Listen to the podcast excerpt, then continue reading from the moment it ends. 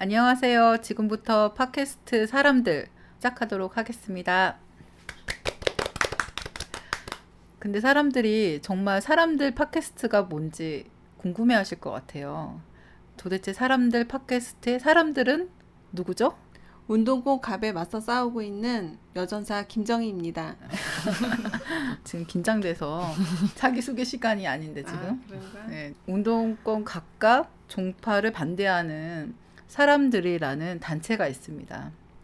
그 단체에서 진행하는 팟캐스트입니다. 그래서 여기서 말하는 사람들이라는 것은 운동권 각각 종파를 반대하는 사람들을 말합니다.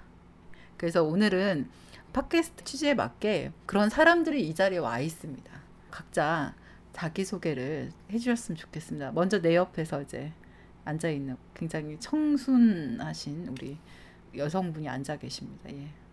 네, 안녕하세요. 저는 지금 현재 이 시대에서 운동권 각과 맞서 싸우고 있는 여전사 김정희라고 합니다. 반갑습니다.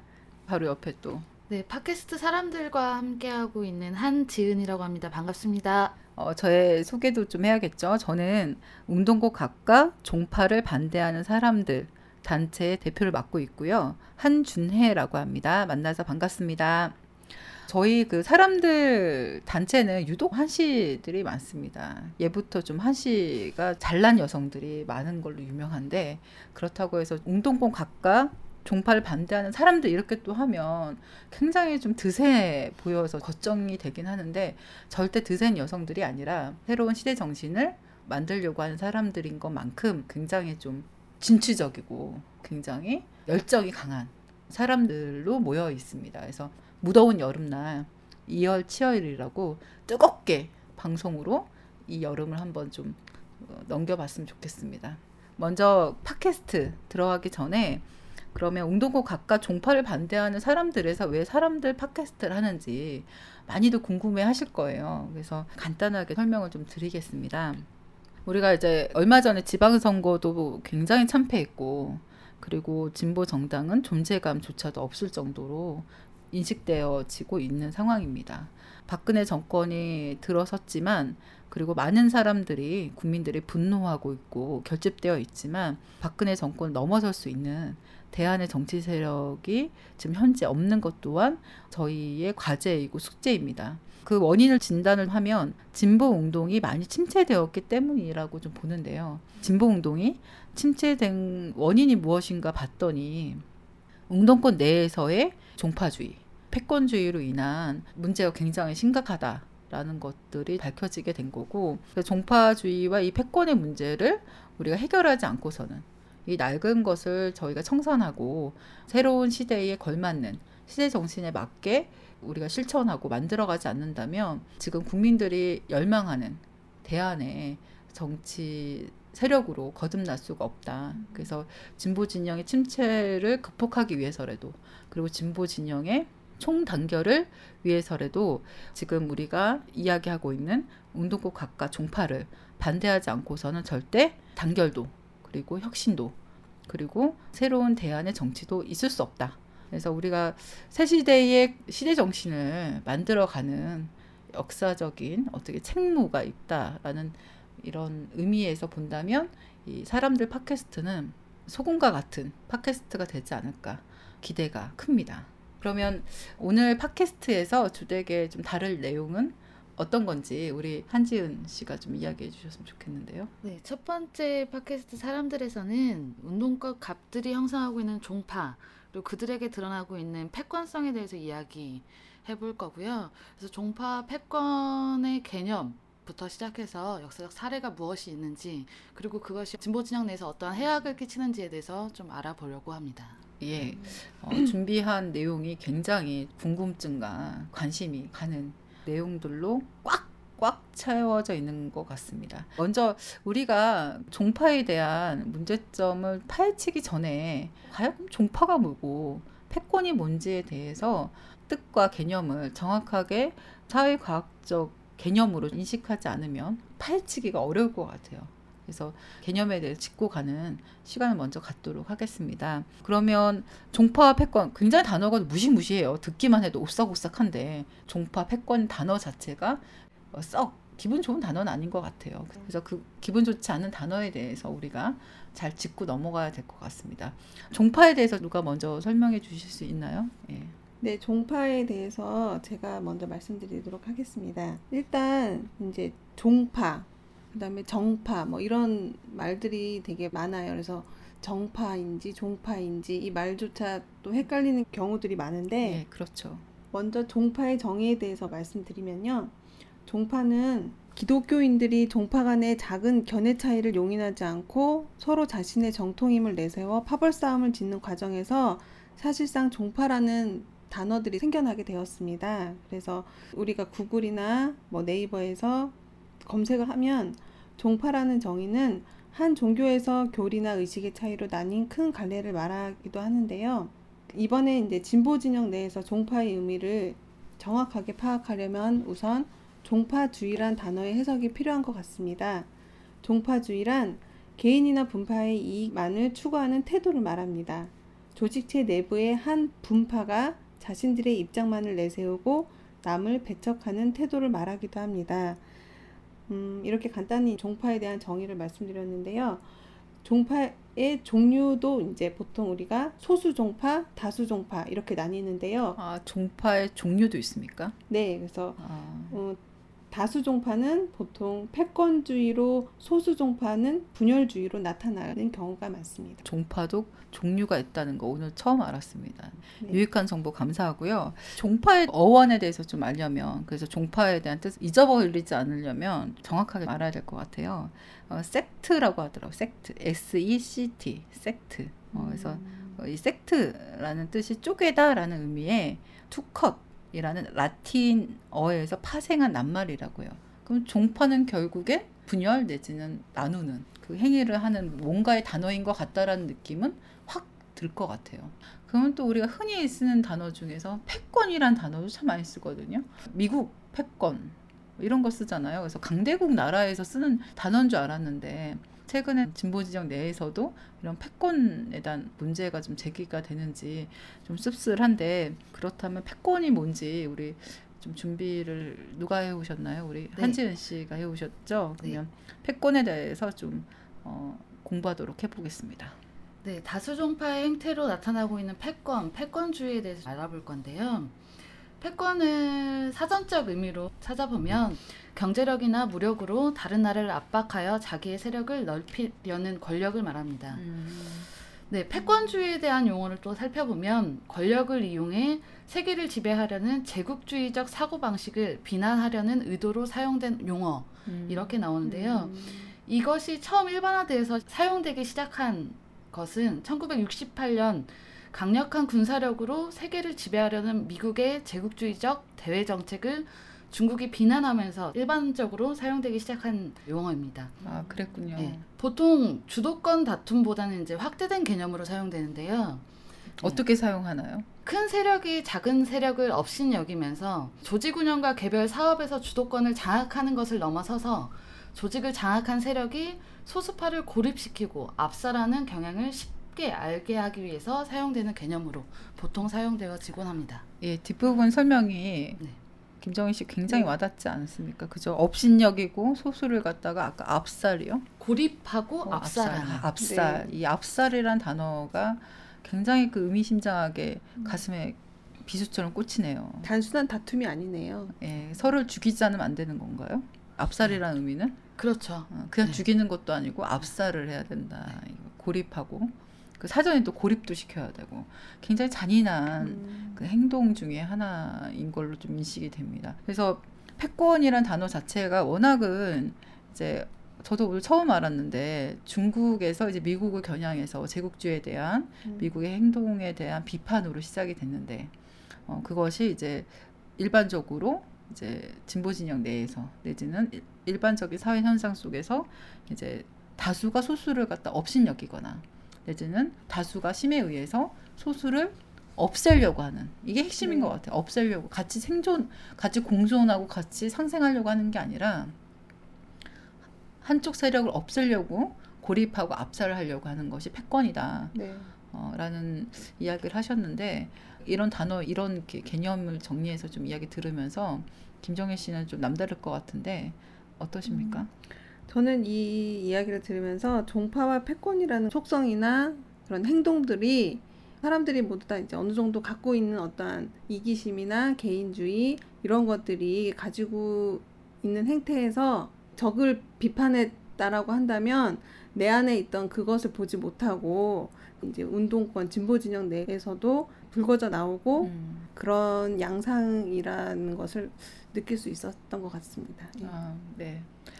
그 패권과 종파에 대한 개념을 저희가 공부하고 분석을 해보니까 두 단어가 갖고 있는 의미가 사뭇 다르다라는 느낌이 드네요. 그래서 진보 진영이 이제 침체 원인 중에 종파와 패권 이야기를 참 많이 하는데 일반적으로 되게 가볍게 이야기 될 문제는 아니겠네요. 실제 한 세력을 어떤 세력이 힘에 의해서 제거하고 없앤다라는 거는 우리 역량을 그만큼 축소시키는 거이기 때문에 결국 운동을 이제 반대로 이끌어가는 굉장히 낡다 그리고 굉장히 없어져야 될 좀 느낌이 어떤 느낌이 드냐면 종파 패권 제거해야 된다라는 느낌이 딱 드니까 갑자기 저는 왜 암이 생각이 나죠?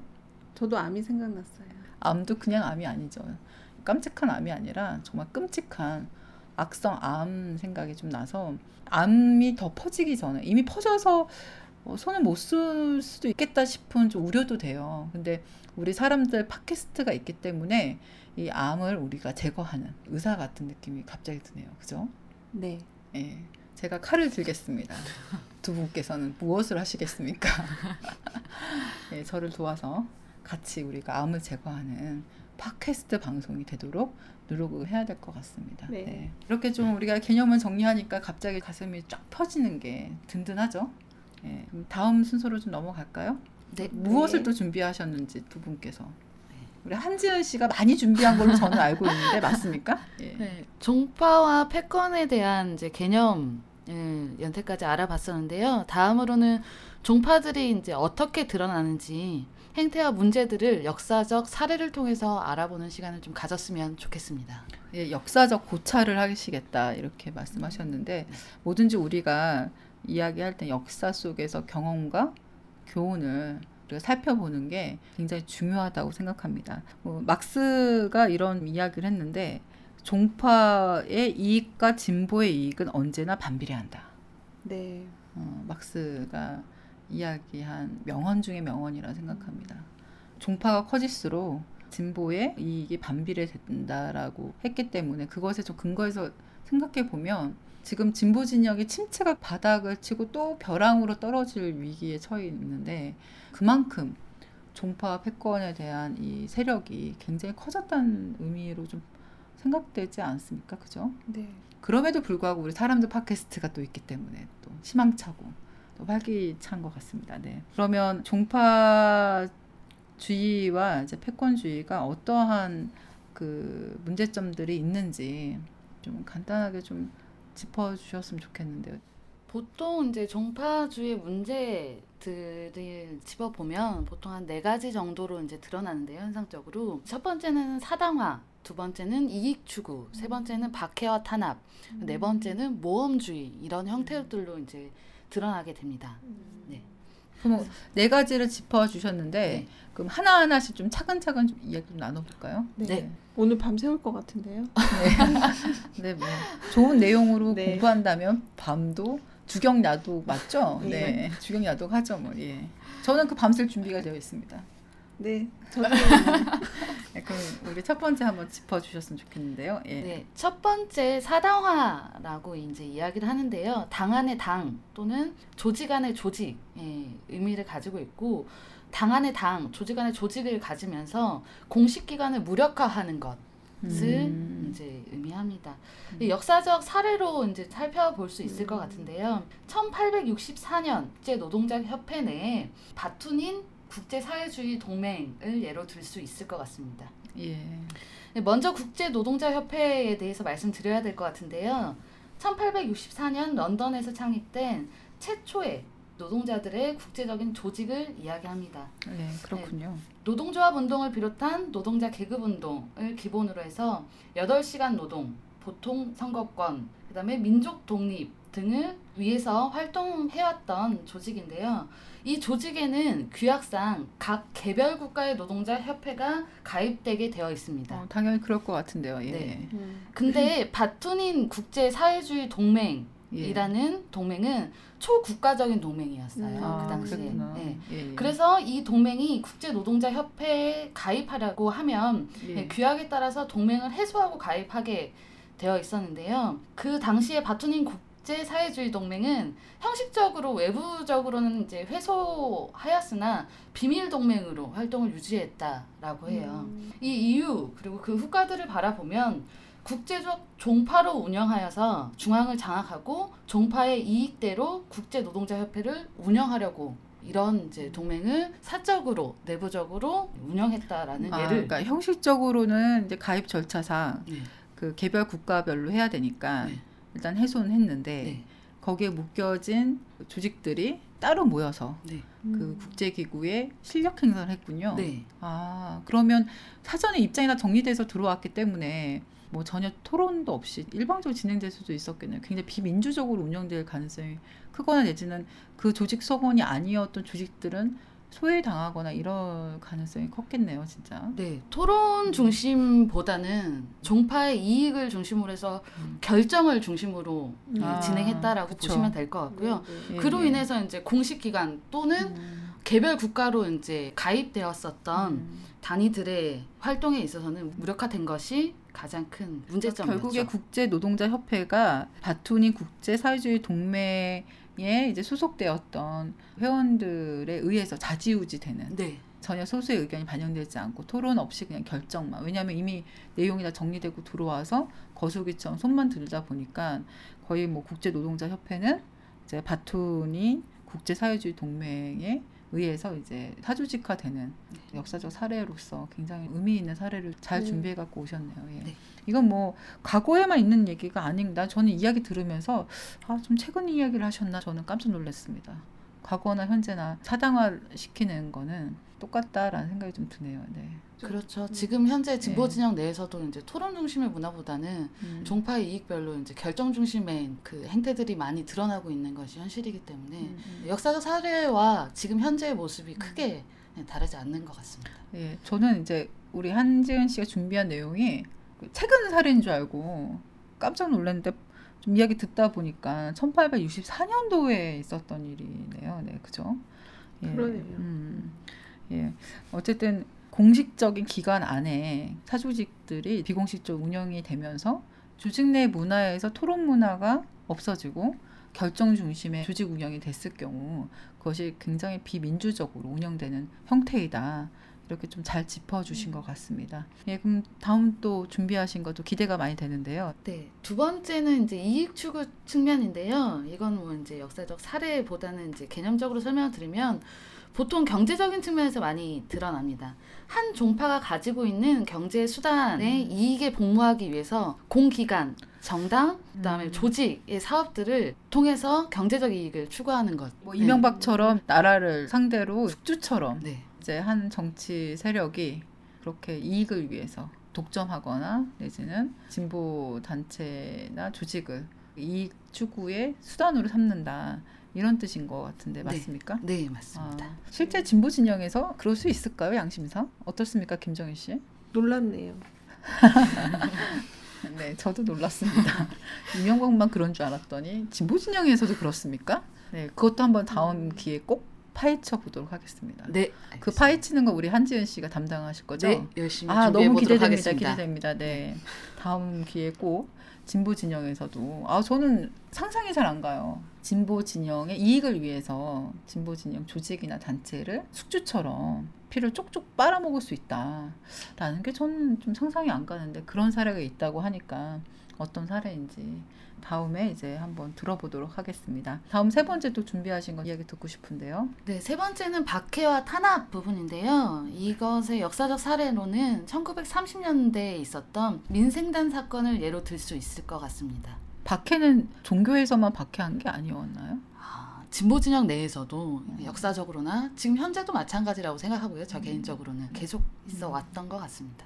민생단 사건은 1930년대 이제 간도 지역에서 수많은 조선인 항일 운동가들이 민생당과 관련된 일본 첩자라는 혐의를 쓰고 중국 공산당에 의해서 체포 살해된 사건을 음. 말합니다. 민생단 사건을 이야기할 때는 민생단이 뭔지부터 이야기를 좀 해야 될것 네, 같은데요. 저도 좀 궁금합니다. 민생단이 뭔지. 예. 네, 민생단은 간도 지역에서 결성된 친일 조선 이주민 단체를 말합니다. 음. 음. 네, 이 민생단에 맞서서 그때 당시에 이제 공산주의자들을 중심으로 해서 반민생단 투쟁이 진행됐었는데요. 아, 근데 그랬군요. 이것의 네. 이제 큰 문제점은 뭐였었냐면 민생단으로 지목된 사람들을 명확한 근거도 확인되지 않은 채 모두 체포하고 그 가운데서 많은 사람들이 처형되었다라는 것이 가장 큰 아, 체포뿐만 문제점. 아니라 처형까지 당했습니까? 네 그렇습니다. 어, 굉장히 큰 사건이네요. 네. 그럼 처형된 사람 수가 혹시 뭐 통계상 나와 있나요? 뭐 어. 체포된 수나?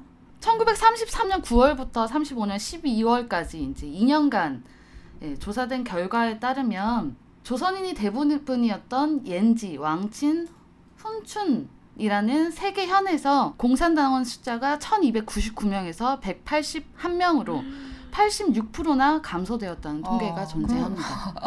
정말 이것이 있을 수 있는 음. 일일까요? 정말 네. 진보 진영 내에서 같이 목숨을 걸고서 조국의 독립을 위해서 싸웠던 사람들 내에서 정말 그렇게 엄청난 많은 사람들을 체포하고 또 심지어 죽이기까지 했다는 게 아, 사실 전 믿겨지지 않는데 이야기 들어보니 가장 큰 심각한 문제 중에 하나인 것 같은데 저는 박해라고 아까 처음에 음, 표현했을 때 박해하면 생각나는 거 저희 공주에 황새바위에 그 순교지가 있는데 정말 수많은 죽은 분들의 이름이 쭉 질비되어 있거든요. 전 그게 생각이 나서 설마 진보 진영 내에서 박해했다고 해서 에 설마 사람을 죽이진 않았겠지 했는데 아우 좀 깜짝 놀랐습니다. 그 박해라는 의미가 많이 쓰는 것 중에 하나가 히틀러가 유태인을 박해했다 이렇게 하거든요. 네. 박해했다라는 의미는 수많은 사람들을 무고하게 죽였다는 의미가 거기에 포함되어 있거든요. 네. 어, 이게 현대 사회에서도 그런 박해가 있을 수 있을까요? 있을 수 있지 않을까요? 어, 그게 육체적인 뭐 그 생명을 죽이는 것만 이제 박해라고 볼 수 없다고 생각해요. 현재 사회에서는 전 정치적 생명, 그러니까 사회 운동가로서 가장 중요한 정치 생명도 죽이려고 하는 게 박해의 의미에서 들어가 있지 않나라고 좀 생각이 들고 네. 사실 뭐 결결한 운동가일수록 육체적인 생명보다도 사회 정치 생명을 더 중요하게 생각하는 게 맞잖아요. 근데 그런 사회적 정치 생명을 박해하려고 하는 게 현재 우리 종파 패권의 문제인 건 아닌가라는 생각이 좀 문득 들었습니다. 오늘 역사적으로 그 민생단 사건 처음 들었는데 처음 든 사건이지만 어, 가슴 속에 좀 새겨들고 우리 사람들 팟캐스트가 그래서 왜 중요한지 저는 얘기 들으면서 좀 더 와닿았어요. 또 준비한 게 또 하나 더 있지 않습니까? 제가 준비한 건 맨 마지막에 모험주의 관련해서 음, 모험주의. 예, 네. 역사적 예를 들으려고 하는데요. 2005년도에 그 우리 사상의 혁명이라고 코리아 미디어에서 출판한 책이 있습니다. 아, 이제 그렇습니까? 거기에 다룬 내용 중에 이제 하나인데요.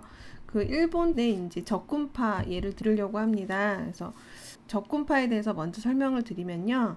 적군파는 1948년 형성된 일본 학생 운동의 통일체인 전 일본 학생 자치 연합회 전합 연합이 60년 안보 투쟁을 벌인 뒤 분열이 되었습니다. 음. 그래서 이 중에서 마오쩌둥식 무력 투쟁을 주장하면서 트로츠키주의를 신봉하는 공산 동맹에서 또 이제 분리를 하게 되어서 1969년에 이제 발족을 한 것이 이제 적군파라고 하는데요. 굉장히 이름이 강하군요. 그죠 강하죠. 그래서 예. 그, 강한 만큼 강한 일을 했을 것 같은데 그죠. 그래서 어떤 일, 어떤 활동들을 했나요? 이들은 이제 자본주의 체제의 입헌군주제인 일본 정부를 전복시키고 전복을 예. 한다. 학생운동 그 세력이. 네, 예. 네. 그다음에 사회 어떻게 전복하려고 했나요, 혹시? 이제 그 목표를 가지고 있었던 게 세계 동시 혁명론, 폭력 음. 혁명을 강조했다고 합니다. 아, 폭력 혁명을. 네, 네. 예, 예. 그래서 세계에 동시 혁명을 해야 된다 라는 음. 것을 이야기했고요. 세계라고 한- 하면 숫자 3이 아니라 세계인 거죠. 예, 세계. 네. world, the world. 예, 예. 저는 숫자 3인 줄 알았습니다. 예, 그래서 예. 세계 동시혁명론을 아. 주장을 했습니다. 사회주의 체계의 공화제 정부를 세운다라는 음. 것을 이제 실천하는 것을 목표를 가지고 있었고요. 그래서 그 과정에서 이제 했던 것들이 납치, 아, 그다음에 납치를 했습니까? 네, 학생운동 네. 그다음에 일본 정부에 대해서 선전 포고를 하고 아. 팔레스타인 무장 단체의 지원 야. 및 유대 등 과도하게 좌경적 모험주의 투쟁을 진행했습니다. 거의 군대네요. 그건 학생운동의 뭐 정치 조직이 아니라. 그죠. 그래서 어. 이렇게 일본 학생 운동 단체임에도 불구하고 일본 대중을 생각하지 않고 그 과정에서 자기 분파의 이익을 생각하고 또한 그 과정에서 통일과 단결을 생각하지 않고 타파와 구별 이런 것들에 대해서 이제 주장을 하면서 적과의 투쟁을 생각하지 않고 다른 당파, 다른 파들과의 경쟁, 음. 그다음에 투쟁 이런 것들만 하다 보니까 자기 분파, 적군파, 자기 파에 대한 잘못된 혁명성만을 강요를 했습니다. 그렇기 때문에 벌어진 후과가 아주 컸고요. 그 후과나 어떠한 것들에 대해서 총화하는 내용이 우리 사상의 혁명이라는 책에 아주 잘 담겨져 있습니다. 예, 굉장히 그 과격하게 투쟁을 전개했는데 그러면 그 당시 일본 그 학생들이나 국민들은 적군파에 대한 생각이 그닥 달가오진 않았겠네요. 그죠. 그래서 이제 우리 사상의 혁명책 거기에 이제 비행기를 납치했던 사건들도 있습니다. 아니 비행기도 납치했습니까? 예, 그래서 어. 그 과정에서 거기서 혁명 음. 운동을 하려고 했던 사람들이 많은 총화 반성을 그 과정에서 그나마 좀 예. 총화 반성했으니까 다행인 것 같은데 네. 적군파 이야기 좀 쭉 듣다 보니까 아까 제가 이제 그 남상일 1988년에 음, 그 선생님이 이제 정리한 종파주의란 게 다시 생각이 좀 나네요.